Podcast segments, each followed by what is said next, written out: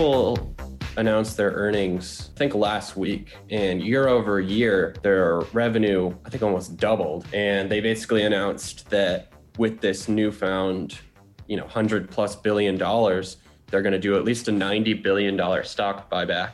They are going to add probably another 50 billion dollars to what is already a 153 billion dollar portfolio of financial assets that they put their money in, which is pretty remarkable. It's like one of those things to take a moment and kind of take stock of what's going on in the world of blue chip multinational corporations these days. And that the money is, they're almost stopping putting money back into production, right? Labor or capital that is core to the reproduction of say like their supply chain or the sort of international empire what is it that makes a corporation once they get to this size say like you know 500 billion dollars to a trillion dollar company what makes them stop putting money into the company and just becoming like a big hedge fund uh, apple has sort of like crossed over the event horizon of becoming subsumed by financial logic as its sort of be all end all. We were saying this $90 billion stock buyback. Instead of putting $90 billion into the company itself or doing mergers and acquisitions to buy out maybe vertically the supply chain or competitors, which you know Apple has mm-hmm. has been keen on doing and these companies have been doing, but that's not even what they're doing anymore the goal is to rise the stock price to raise the stock price as much as possible you know and right. financialization is is so clearly in full effect when apple in their decision making are making decisions solely for the creation of short-term value for their shareholders and i mean and like part of that too is just how apple represents themselves as like a brand in terms of a lifestyle brand in a way less than a technology mm-hmm. brand and I guess my my question, just because you have a little bit more experience with finance capital, how do you see that particular transition in terms of like from a theoretical framework? Like I know we've talked about this a little bit with like Baudrillard and Deleuze's notion of the virtual. How do you kind of see this with Apple? Yeah, well, let's start by sort of nailing down what financialization is. I'll use uh, the Marxist economist Kostas Lapavitsas he has this tripartite definition of what financialization consists of that I think is very helpful. First off, is exactly what Apple is doing, where sort of non financial enterprises, non financial companies become increasingly invested into financial assets. But another part is that the banks and financial institutions are increasing their relationship to individuals and households. So that means, on one level, like what you saw happening, especially in the 90s and the 2000s, where the democratization of financial instruments has sort of been pushed onto consumer markets in the eyes of capital, mm-hmm. increase the liquidity of the markets, and basically provide a sucker who will take the bad end of deals, which is just sort of like the average day trader who doesn't have the informational edge right. to trade properly. So banks want to do more and more business with households when it comes to finance and when it comes to taking things like their mortgages, packaging them, selling them as financial assets. That's sort of the second part. And then there's a third part, which speaks to what I was talking about earlier about individuals and households trading, where individuals are increasingly focused on almost acting like a hedge fund. And you kind of see this today, people our age, especially with cryptos, where it's almost like we're all assumed traders. You know what I mean? And we right. all are sort of assumed that we've missed a specific bull market or that we were technically, at worst, we were traders in a market and we just simply chose not to. It's clear that financialization, as it's expanded, has not just been a material restructuring of society, but a psychosocial restructuring of society, right? Mm-hmm. The ideas of finance, the logic of financial decision making has come to permeate both the corporate world with corporate finance becoming the be all end all financial logic of the system, but also households in the financial logic of the system. Nowadays, the individual in the household is assumed to have at least some financial strategy and financial logic. I mean, it's basically pushed onto us the idea of a 401k and the idea of retirement is right. this sort of like putting the individual financial responsibility of your future into the hands of individuals instead of the hands of, say, like a big pension fund, like you might have in the past, where the state or a private uh, capital group would run your money for you. Now, individuals are acting as their own traders, you know, this sort of middleman between the, uh, I mean, people don't even use stockbroker, stock yeah where he just traded for you. It was like a very stupid middleman. And now that's been taken out, and now you trade directly through the computer. I mean, you bring up a good point because a lot of this seems to be partly a transition from the fall of the USSR and the rise of this hyper individualization that you see in, you know, like the 80s Reagan era slash Thatcher. You know, it, it kind of solidified this notion of, like you mentioned, the individual is responsible for their own finances their own financial strategy within their home, and that extends to their home unit. There's that quote by Margaret Thatcher, which is, uh, you know, the only thing that exists is the individual, and then they forget about that second part, which is and their families. Mm-hmm. And in kind of way, it presents itself as this quote unquote democratization of the market, mm-hmm. but most people aren't actually, like you mentioned, they're not actually informed in any of this, and and mm-hmm. they obviously don't have any insider knowledge, like you mentioned. So it really comes down to whether or not the market fails. You know, again, it comes into this notion of it's your personal responsibility or your personal sh- shortcoming.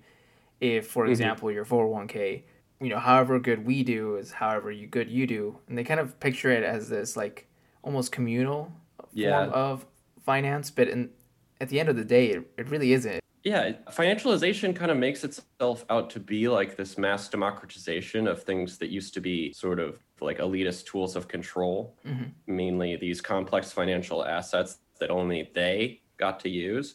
What we're seeing, and I think the GameStop situation speaks to this, is that the ideology is this this kind of like neutrality, mass democratization, even playing field. You know, you can compete against the hedge funds. You can trade with the same financial instruments. Right. But if if that ends up happening and those you know old school elitist institutions like the hedge funds and the iBanks are on the losing side of a bet, then the system doesn't function properly to them. They need to restructure this, the the system itself. So you see that it's not actually an even playing field. But why is it not an even playing field? I think you speak to it in terms of there's almost an information hierarchy, you know? Right. Finance is entirely about information arbitrage. Who has more information? What information can you leverage or utilize to make a good investment?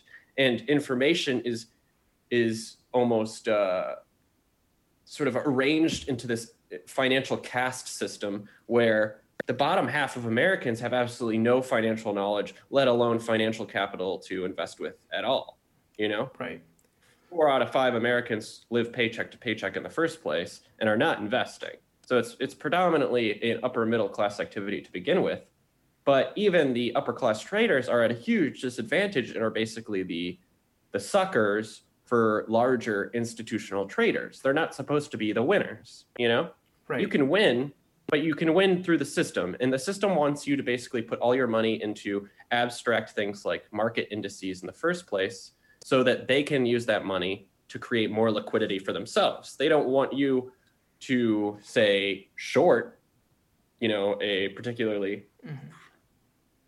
bad company. They don't want you betting against their bets and they will maintain the sort of like democratic financialized world as it stands as long as that caste system of information as is in place. As long as there is an asymmetrical disparity between institutional investors and the so-called households and individuals who are being drowned in you know ridiculous financial assets that they have no idea how they work whatsoever once the people who kind of set up these rules, quote unquote, these these games of the market, once they start losing with their own rules, that's an unfair advantage that somehow people have.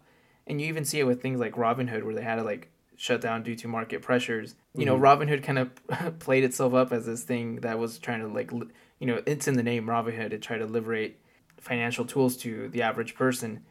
but in reality, that's not even that's not even what they were trying to do. Exactly. Yeah. yeah, it's so interesting. Like you said, like that's what sort of the Robinhood thing completely left out in the open is this company that has the stated ideology of literally, you know, giving money to people, giving access to finance so that people can take money for themselves, you know, and mm-hmm. we're against, you know, the institutional investors are our enemy. And then we realize that Robinhood shut down because really they make their money off of massive angel investment from hedge funds and investment banks who want the trading information from their clients, right? So they're basically selling you down the river. They're selling your information so that you can be asymmetrically bet against by massive financial institutions. It was, this, it was this beautiful moment of entering the hidden abode of production, to borrow a Marx quote, to see what was actually being produced here it wasn't you know value for the consumers of the product. It was value for the investors of the company. It's important to kind of point out like like that particular form of value because it's not even like material or, or like there's not a particular commodity right like that's being produced. Um mm-hmm. it's almost like the the actual speculation itself. Yeah well it's interesting what financialization is doing to value you know? Um, right and Marx kind of predicted this. You know, you have Marx like just off of that phrase that I quoted before, entering the hidden abode of production essentially meant that he's he's going where political economy and economics have mystified value creation, which is in labor. He's showing that you're basically creating value by stealing labor, you know. So you have the closed circuit economy of the CMC, you know, mm-hmm. commodity to money to, you know, to another commodity. And then you have the capitalist sort of open circuit, infinite growth of production when you have M1 to C to M2, right? But mm-hmm. Marx actually talks about a third form of capital circulation called fictitious capital. And that's just M1 to M2. And Marx right. says that the M1 to M2, the value is created in one of two ways. One is the discounting of future payment streams, such as like loanable assets, right? Right. It's like uh, I get more money now because I'm discounting this future payment. And two is just the speculation of the price itself. You know? Right. So value, like you're saying, is is is being created as a semiotic function. Yeah, right? so it's just sign value to to sign value. Exactly. Exactly. Sign value to sign value all the way to like you're saying the the complex uh, nonlinear calculus of of like a, a very complex financial derivative. Right. You know? It's interesting to think about what that means that value now is becoming increasingly created by m1 to m2 i'm really interested what you what you have to say about what fictitious capital means because i think you had some really interesting things to say about this earlier capital functions on this positive feedback process, not just of goods and services being circulated, but it's literally just mm-hmm. closing out financial deals, like selling, selling whatever, sell, not even selling a product, just selling business. Coronavirus has sort of shown that the government itself is being financialized. And I'd say this has been happening for a long time, but specifically it started in 2008 when the government has fully given in to the logic of financial capital and of risk management, where literally the government finds this financial system to be too important, too big to be left to fail. Right. Which basically means that the government, in this weird corporate socialism, is asking as the risk management department for hedge funds and financialized businesses so that they can operate in a far more speculative mm-hmm. and volatile manner, knowing, you know, in this moral hazard way that that we we can't really find our way out of anymore, that the government will always be there to bail them out should they fail. Right. right. So you bring up a oh, good go good point, real quick, just to interject. It's kind of funny how you can see two different approaches at financialization between two disparate countries. Like, for example, the way that China opened up stock trading um, in the mm-hmm. 80s and the way that the United States has had its uh, stock trade. Um, mm-hmm. you can see a move, like you mentioned, towards fin- financialization of the government itself uh, with Mm-hmm. acquisition of um, more and more. What is it called? Oh, I'm try- we mentioned this earlier, but I, I forgot the name of it. Um, contract workers. Oh yeah, yeah. So the United States government itself outsources a lot of its functions to you know contract workers. You see this with uh, the NSA. You see this with the CIA. I mean, CIA is a little bit different, but you know you see this with a lot of uh, different government agencies Mm-hmm. in general.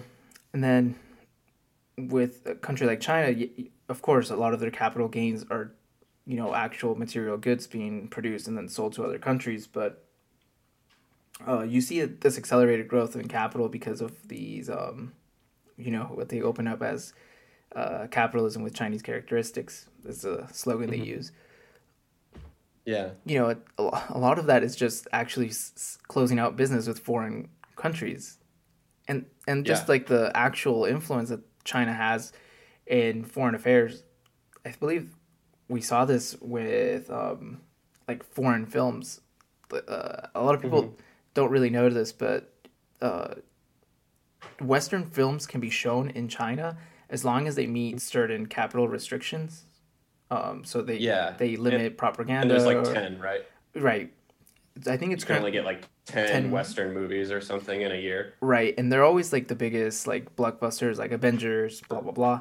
And then you notice Right. the product placement in those actual um, films. You never see like, I mean, you, you'll see it in certain movies with like Samsung phones and blah blah blah. But you notice the Avengers, how come all of them have Huawei phones? You know, exactly. um, and it's to bypass Yeah. those restrictions. And you know, Yeah. on one end, it's you know America's hyper entertainment production culture. So that's literally United States makes a lot of their money just from entertainment. The entertainment industry Mm-hmm. just powers um, Yeah. our GDP, and then the second, you know, just to follow on the theme of financialization, it's closing out those deals, closing out, selling out those, um, Yeah. those purchases, those those businesses, Yeah. business affairs.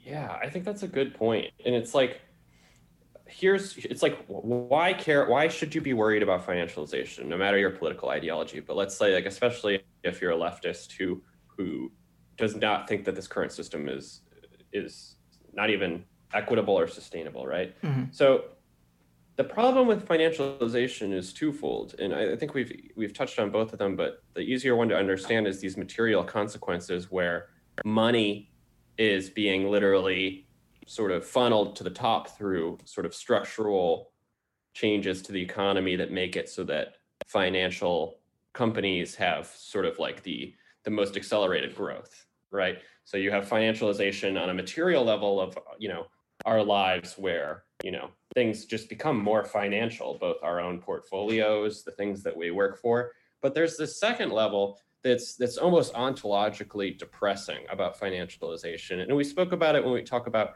how financialization cause causes life to become subordinated to the logic of financial capital Mhm. it's it's this rise of semio capital itself you know we talk about how value is created by the arbitration of signs now Right. and numbers and but it's more than that it's that like the way we think the way we speak the way we're spoken to the way our subjectivity is structured is also subordinated to that semio capital Right. we're we're quite literally ontologically stuck because of this you know there's there's a lot at stake here Right.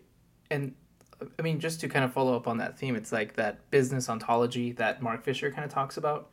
Um, mm-hmm. and it kind of permeates a lot of different aspects. You you can call it capitalist realism, you can call it finance or business ontology, but a lot of it just kind of stems in like different layers, and we can definitely go into like each individual layer because I think it manifests itself in different, you know, real concrete ways. Uh, from the way Yeah. that people are referred to as consumers as opposed to just people, um, right or you know just numbers on a particular graph you know it's like um as opposed to you know seeing people in terms of laborers it's more of the how would i say it? like the the production quota for example. Um Mm-hmm. so just literally lines on a graph. Uh the other one would be unem- the way that they talk about unemployment for example um, is in direct reference to gross domestic product as opposed to you know how many people are actually homeless uh, things like that that are just kind of left on the wayside and then on top of that you had what i mentioned in terms of you know just administrative top heavy bureaucratic business ontology which is manifested in different ways. You can see this with your boss um, the way that they just talk to you as a as a worker. You know capital or fin- the fin- the finance way of speaking is very politically correct right? But it's always to mask behind this more um, how would i say it this more dark or more Yeah. It's like this lingo, this lingo, this business lingo that hides uh, sociopathy in my mind. right It's like a if if you spoke calmly and like in a normal language, you would just be saying something sociopathic. You know, you'd be like, "We need to fire more people because we can't pay for the health insurance." You know, but instead it's like, you know, we need to synergize and consolidate our overhead costs so that the company can operate more synergistically. You know. Exactly. And I think you bring up a good point because uh, the same way that it's used as a mechanism for kind of, just to kind of say it poorly, to kind of pamper up or make something that sounds gross palatable, um, it's also used as a tactic of control uh, in a Foucauldian Mhm. sense. The, the way that they, the way that you're supposed to behave in the office, the way that you're supposed to behave or talk you know it's like oh well we care about for things like you know quote unquote sexual harassment and then you actually go and present that information to your hr uh, which is supposed to be you know the actual third party. They're not supposed to be biased towards the business or towards you but in most cases they're obviously working you know they're who who pays their They work for a paycheck so how can they be um this removed third party. Um yeah. and so a lot of, in, in a lot of ways that language is also just used to quote unquote like control you uh, control the way that you talk control the behavior that you have what's deemed appropriate in the office what's dre- what's de- deemed even appropriate outside the office right? You know it's like you you could be subject to being fired just for for saying something wrong on twitter. Yeah. Yeah. Yeah, that's yeah, that that that all-encompassing control, the social control that you're talking about is sort of the I think misunderstood consequence of financialization that's probably the most insidious, you know? And I really want to talk uh, a little bit later before we end the podcast about the ways that we fight financialization or the ways that we deal with financialization in order to survive it on the material and psychosocial level. right Before that, though, I'm really interested in something that I know you do writing on and always have really interesting things to say about that I'm only now learning about just because I'm pretty not very well, well read on these these types of assets, but the idea of crypto financialization. I really want to get into this before uh, we move on to to responses to financialization. But would you provide maybe a, a, a concise uh, summary of how you th- of what you think crypto financialization is, whether in relation to what we talked about in financialization or as a unique process in and of itself?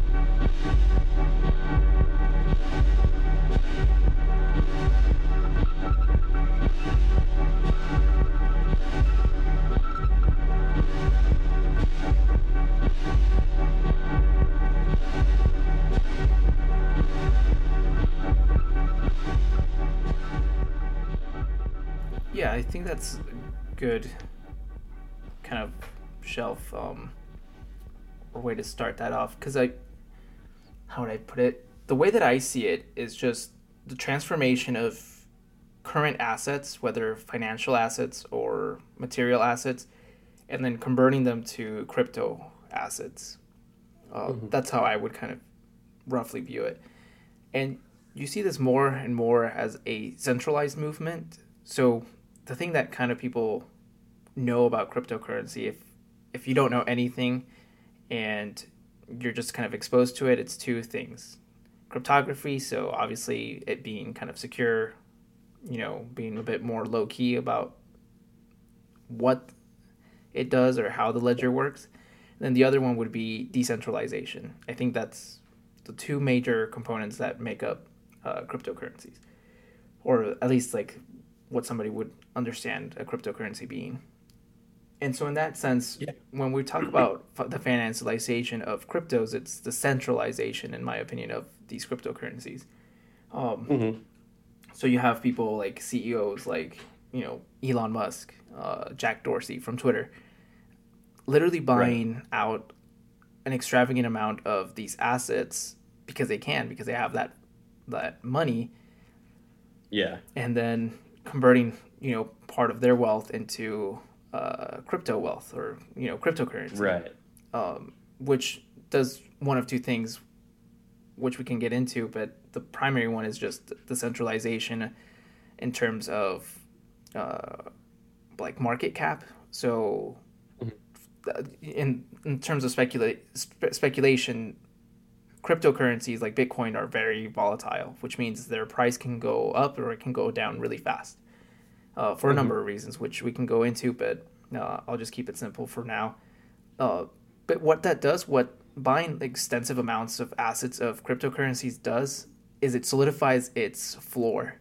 So instead of having mm-hmm. an incredibly volatile cryptocurrency, what you have is a more um, stable, uh, at least projectable price that it can have. Mm-hmm. So, for example, I believe they said or they they they kind of kept mentioning this as a potential that uh, I think it, Jack Dorsey spent I want to say it's one million, but it's I think he spent way more than that. Uh, dollars billion. yeah, I think it, it, was it was quite a bit. Um, I, I, I have to look up the source, but um, it was so much crypto that it was speculated that it would cap or it would create a floor, a price floor for cryptocurrency. Right. Bitcoin itself could not go any lower than that ever again. Essentially, is what they were speculating. Uh, whether or not that's hmm. true, that's uh, that remains to be seen. Right. Uh, but th- you know that creates real, real issues. If cryptocurrency is supposed to be this decentralized, um, distributed ledger, mm-hmm. what what is the buy-in ratio in terms of being able to actually obtain uh, cryptocurrency? You know, actually being able yeah. to trade it with other forms of currency if it has such a high floor ceiling or floor and ceiling. Um, and then the other part of it would just be the transformation of assets to cryptos uh, and what, what that looks like. So one would be how much of your quote unquote net worth is in crypto, right? Uh, why does that matter? Well, right. you, you control a larger portion of the, the ledger of the, the blockchain itself. And right. That does the same thing as, you know, buying a large set of assets, which is it creates a market ceiling or a market floor. Mm-hmm just even the buy-in of being able to be part or be a node in this distributed ledger goes down with mm-hmm. big players like Elon, Jack Dorsey, buying such large assets. And I, I, think part of it would just be they don't want these assets to go down because they have a high stake on it. Jack Dorsey mm-hmm. always talks about decentralization of the market because of you know things like Twitter. He like in reality he just wants to control those things. He wants Twitter right. to be more like crypto not because it's not because he's like an advocate of democracy, but because he, he wants to be the one that's controlling the information traffic. That's all he really cares about. Mm-hmm. Yeah, I'm super interested in this because I have seen the institutionalization of sort of like crypto optimism in Silicon Valley. And I wondered if that means that it's sort of like you're saying, becoming uh, a more stable asset in some way or will be will be used to replace other financial assets or financial uh, currencies. Mm-hmm. But I always wonder: is this is this almost like sociological self-selection in that are these just the people who, of course, are going to be like these techno-libertarian, you know, crypto people are basically the people like Jack Dorsey, like Zuckerberg, these people who have a techno optimism to them already. So I can't decide if these if this like sort of uh, if yeah. cryptocurrency is being fully ad- adopted and adapted to the tech financial world or if this is just a result of that these people really want that to happen.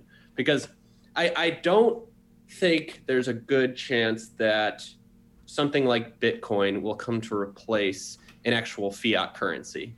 Because bitcoin just has too much volatility and it kind of defeats the purpose of a currency held by a government and you know these these various reserve currencies that sort of guarantee low volatility a pretty close pegging to certain currencies right. and can stabilize the market so that it's not volatile. Like I, I think if Bitcoin can become extremely stable, that's one thing. But then you have this problem of a country like China, I don't think would ever crypto financialize because they receive a lot of their asymmetric power from sort of gaming the current financial system by basically having a manipulated currency.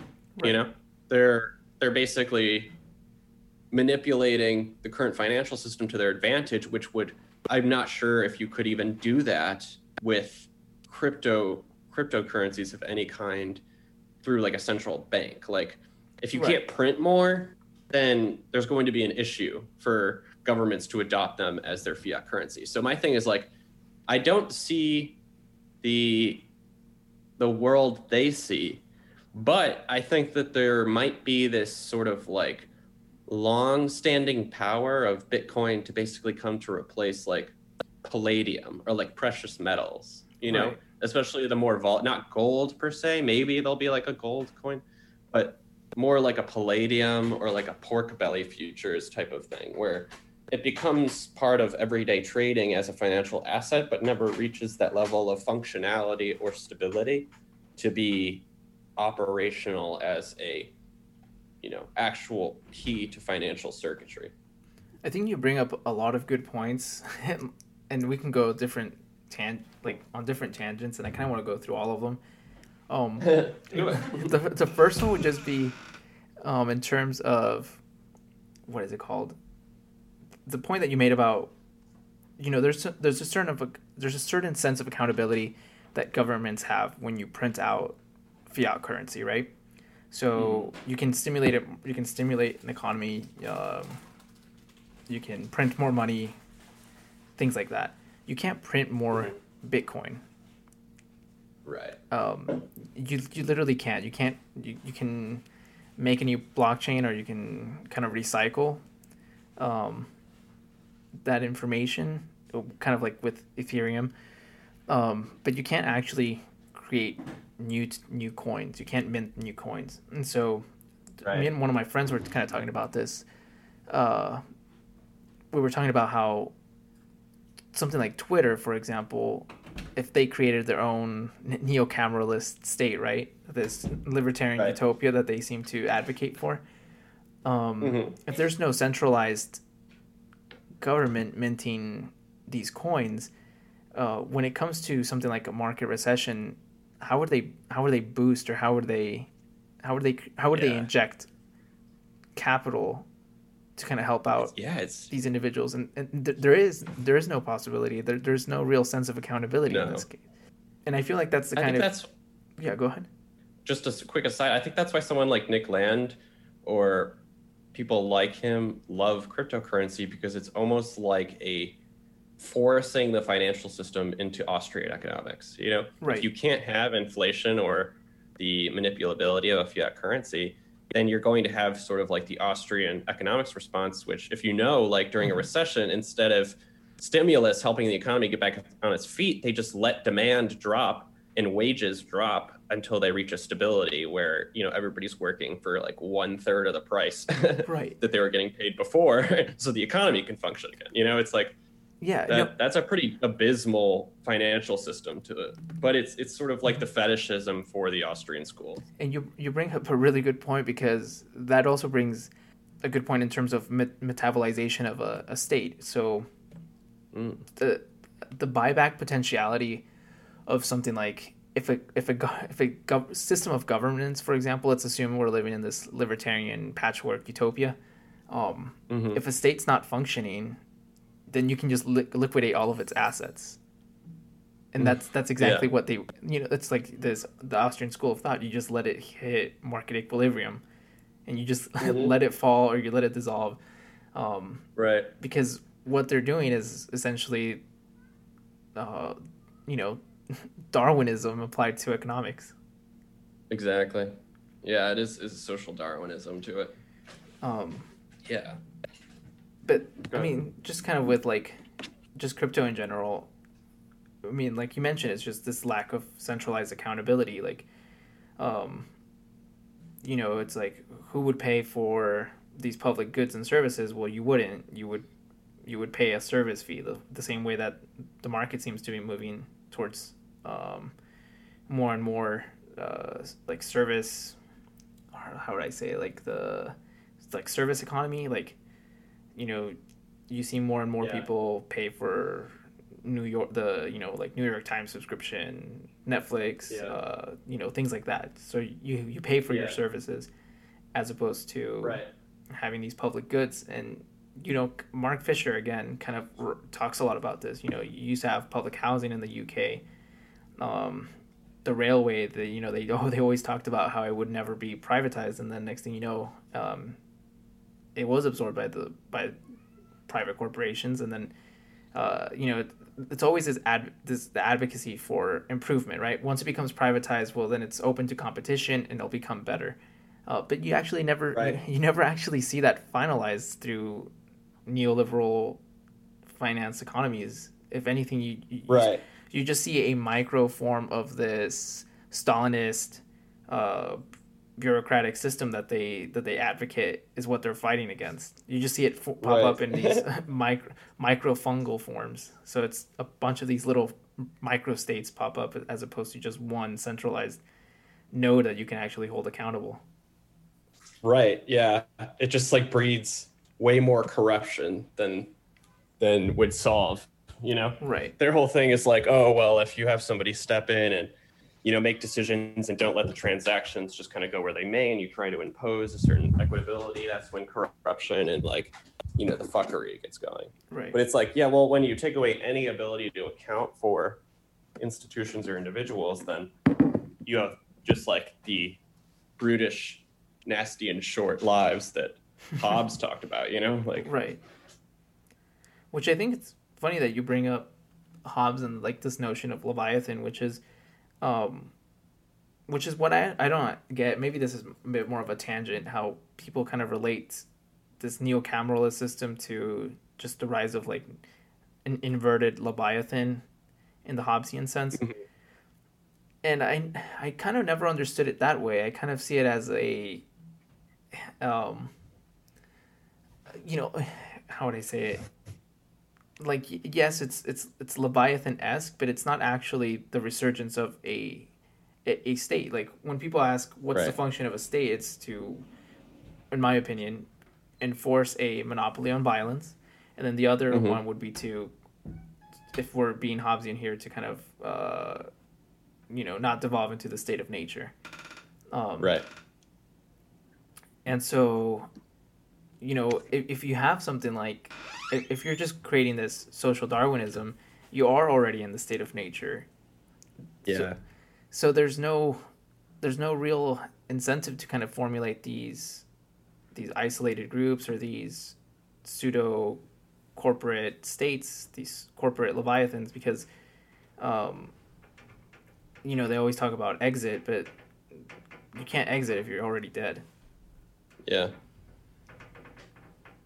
Yeah, no, exactly. Yeah, that's really well put. Like, yeah, there really is no exit to this in a certain respect. and you can't you can't avoid it. Like the thing about financialization that you brought up earlier, and it's exactly like you're saying, the sort of like Hobbesian state of nature that kind of brings on, I think is evident in the breakdown of the Soviet Union, which you mentioned before, in which sort of Western financial interests were able to finally topple the the state, and then in its place, they these financial interests come in and just loot the country, you know, and it just becomes an oligopoly, you know.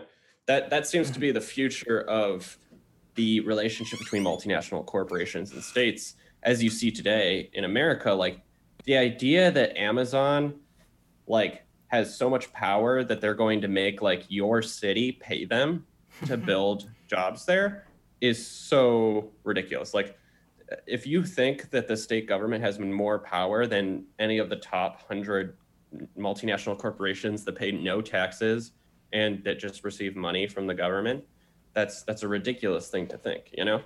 Right. The Peace of Westphalia, the whole Westphalian system of, of statehood is beyond obsolete compared to the multinational corporations. And we don't have any tools to properly deal with multinational finance because there's this race to the bottom to provide the lowest taxes, the lowest wages, the the best, most exploitable, you know, place for finance capital to come so that you can get a little sliver of that wealth that's being produced right. there.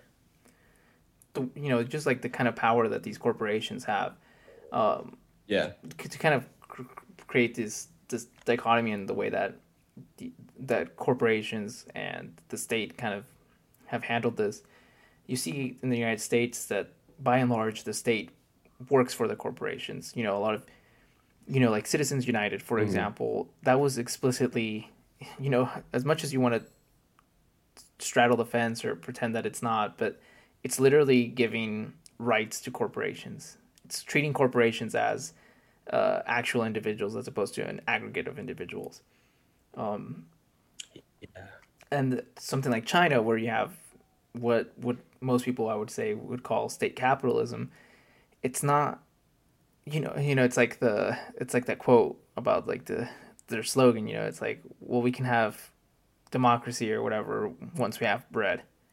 Um, right. So it's it's the use of capital to kind of solidify or re-edify the states. So not to not the state working for capital. It's quite the opposite. Right. It's the you know the financial markets in direct subjugation to this top-heavy central node. Um, right and so it's just kind of this weird dichotomy. You know, the United States is is really just bolstering, kind of making people like Jeff Bezos, Elon Musk, um, you know, making them more and more like uh, like the monarchs in a, in a true sense. I, and I, I think uh, you could say something about like patchwork realism. You know, um, mm-hmm. with you know just corporations getting more and more. Um, how would I say it? Just more like liberty than actual people. Like you know, you mentioned how yeah. ta- tax they don't even pay taxes. Um, right. And that that's you know how, how does I think a lot of people think that oh maybe if maybe if they we have all these rights all these liberties and freedoms in the United States and if I just work hard enough I can I can become rich too I can become the next Jeff Bezos and exactly. you know libertarians yeah. kind of present this worldview too where it's like well, if we didn't have yeah. the state, then we wouldn't have crony capitalism. And so, mm-hmm. you know, everyone could just have their own business. And it's like, you really think that everyone's going to be successful running their own Etsy wine glass? right, right. Uh, yeah. You know, like store, like that, you're diluted. Okay. So, yeah. I, so now that, now that we've kind of gone over that, I think it's time to just sort of like talk about what to do about it like what what are the options here what do we do to combat these historical processes you know mm-hmm. i know me personally i have two two solutions that to me deal with the two aspects of the material and semio-capital aspects of what's going on here for me uh, obviously when it comes to financialization we need to sort of you know, if you're a Marxist, you need to sort of throw away the orthodox Marxism. You know, as we've as we've talked about earlier, like Marx is extremely helpful for analyzing capital, and he's an extremely helpful person for developing weapons to fight finance capital. Mm-hmm. But Marx could not have predicted that capitalism would enter into fictitious capital this quickly. His entire analysis is sort of based on the production of labor value. And so you can't fight finance capital in the same way that you fought industrial capital in the 19th century, you know? Right. There's no node to fight. What you essentially need to do in, in sort of the Gilles Deleuze sense is to look for new weapons. But you know how Marx said the capitalists will, you know, be the ones to sell us the rope that we hang them with or something along those lines? Yeah. I think that's exactly what financialization is doing here. It's providing the weapons that can topple its empire. It is providing, you know, it's not providing the information necessary to use them, but it is literally providing the most, you know, financial assets of or financial products of mass destruction that can absolutely be used to create wealth and are invented to create wealth, but can be used for the exact opposite. And what you need to understand is that, like we talked about, the finance capital is all about securing the future, securing the future reproduction of capital, right? Like we talked mm-hmm. about Marxist fictitious capital. The big thing is discounting a future to pay for now, right? Right. So the people who loan you money are controlling your future. That's just literally how it works. They're controlling what you pay every year. They're controlling how much money you're going to have for the foreseeable future. And by virtue, they control the reproduction of society at its very core because they control the future of financial transactions, right? Right. So we need to we need to fight on the level of the future itself, and we need to fight on the level of capital itself. I believe that Lyotard was right to say that the financial markets are the new war zone, the new battleground. And I think GameStop took this in a step of the right direction, and it showed just how dangerous using finance against the financial empire can be. Mm-hmm. But we need to we need to start realizing that financial assets are nothing to be looked at as if they're inherently bad, if they're inherently immoral, right? Right. Financial assets can be used to exploit the very problems that we see in society and that we see in the financial markets. You can bet on the increasing volatility, the increasing craziness of the market, and that money can be used for something that's not exchangeable in the market. There can be mutual aid networks that buy volatility futures. There can be mutual aid networks that basically run like hedge funds and secure a future for people that actually provides some sort of autonomous form of living outside of these very systems of financial capital that we need to fight inside of. I think there's some some possibilities here, but I think what's more important, especially on the individual level, is fighting this this absolute control, this strangulation on the soul of being, you know, at the hands of semio capital.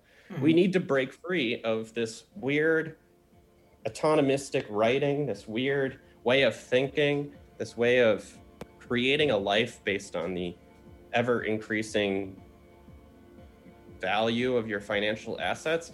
It needs to be squashed. And I truly believe the only way to break out of semio capital is through poetry, is through showing that words can mean more than their utilitarian value. I think the more poetry you write, the more poetic your language becomes, the more you are flying in the face of a, a country, a system, a financial empire that will increasingly reduce you to a little autonomism of financial logic. Yeah, I think you bring up a lot of really good points here. Um, the first one that I really was just really attracted to um, would just be that whole notion that there are certain things that capital just cannot, let's just say, to, to use Gilles Deleuze's language, cannot deterritorialize, cannot corrode. And you, you mentioned this, you know, it's the metaphysics, the epistemology of modernity, which is just, I would say, like this utilitarian utility um, hegemony, and mm-hmm. you know I take Bataille very serious. We have to take this this notion of waste. There are things that are just not consumable or capturable in a in a logical, rational sense, in, in the same way that we take finance capital to follow this logic. You know, not everything has to be governed by the sense of utility of. Uh, I think this is why I advocate for this notion of free time because, you know, when you when you have free time, that's when you actually have time for innovation, and innovation doesn't mean what I think people think of when they mean innovation, which is the optimization of future capital, which that's all it re- really is. When they think, oh, well, this saves me time, right. it's saving you time for what? To make more capital? As opposed to yeah. saving you free time to have leisure. Le- leisure is the opposite. Leisure is the ability to use your time for complete waste. And, and in that sense, it's like right. we, we all have to become uh, battalions in, in that sense, and, and that notion of there are there are things that we actually produce in life or that we do with our lives that are not fruitful that they don't they don't get internalized yeah. back into something something greater. Like not everything boils down to numbers or to the economy or to the yeah, production of capital something that can be sold. Right. Yeah. I agree completely. Like i think Adorno is right when he says that the way that you could fight this is by making something beautiful and making something that can't be sold. You don't have to constantly be making something that's going to make you money, that's going to utilize your life, and you don't need to utilize your life. True resistance to the logic of financialization is exactly what you brought up, you know? Mm-hmm. The idea of communism as free time will be increasingly important. And the idea of not constantly valuing numbers in your bank account, the numbers in your stock portfolio, is the smallest and strongest act of resistance against ever increasing finance. And it, it, just kind of to piggyback off something that you mentioned earlier, which was this whole notion of this kind of like Marxist orthodoxy that I think people kind of get hung up on in terms of this moralization of we have to use these, you know, these old tactics that worked for, um, you know, this, you know, Marxist uh, kind of stance on labor capitalism, as we could call it. Um, mm-hmm. You know, it's it's it's like we really need to stop with this moralization uh, and follow more. Uh, I would say radical. You could almost say following in the in the same line of flight as like libertarians. Uh, you could you could correct me if I'm wrong, but um, this kind of like creating new formations, new assemblages. Um, they don't have to be Marxist. Marxist isn't reducible down to just this particular stance or this particular position or these particular set of tactics. To be Marxist yeah. in just the broadest sense of um, critiquing or going against capitalism in some sense, that's a really open book, and maybe we should start coming up with new ways of what being Marxist even means. Um, right and so what new tool like you mentioned this which is coming from the postscript of societies of control which is you know we, we yeah. just have to come up with new new weapons and it's and it's like what kind of social arrangements can we create? What social organs of power can we instantiate with right. um, these tools that are already imminent within the system? You know finance capital uh, you know setting up i think you brought up a really good example which i think is not often em- emphasized enough on the left which is the left really needs to get a hand uh, on capital itself. They need to actually yes. contain or have capital to actually do anything functional. Um, yeah. I think that what are the mutual aid um, organizations are amazing. They're great, but if mm. you don't have capital to actually sustain them, then you don't have really exactly. anything.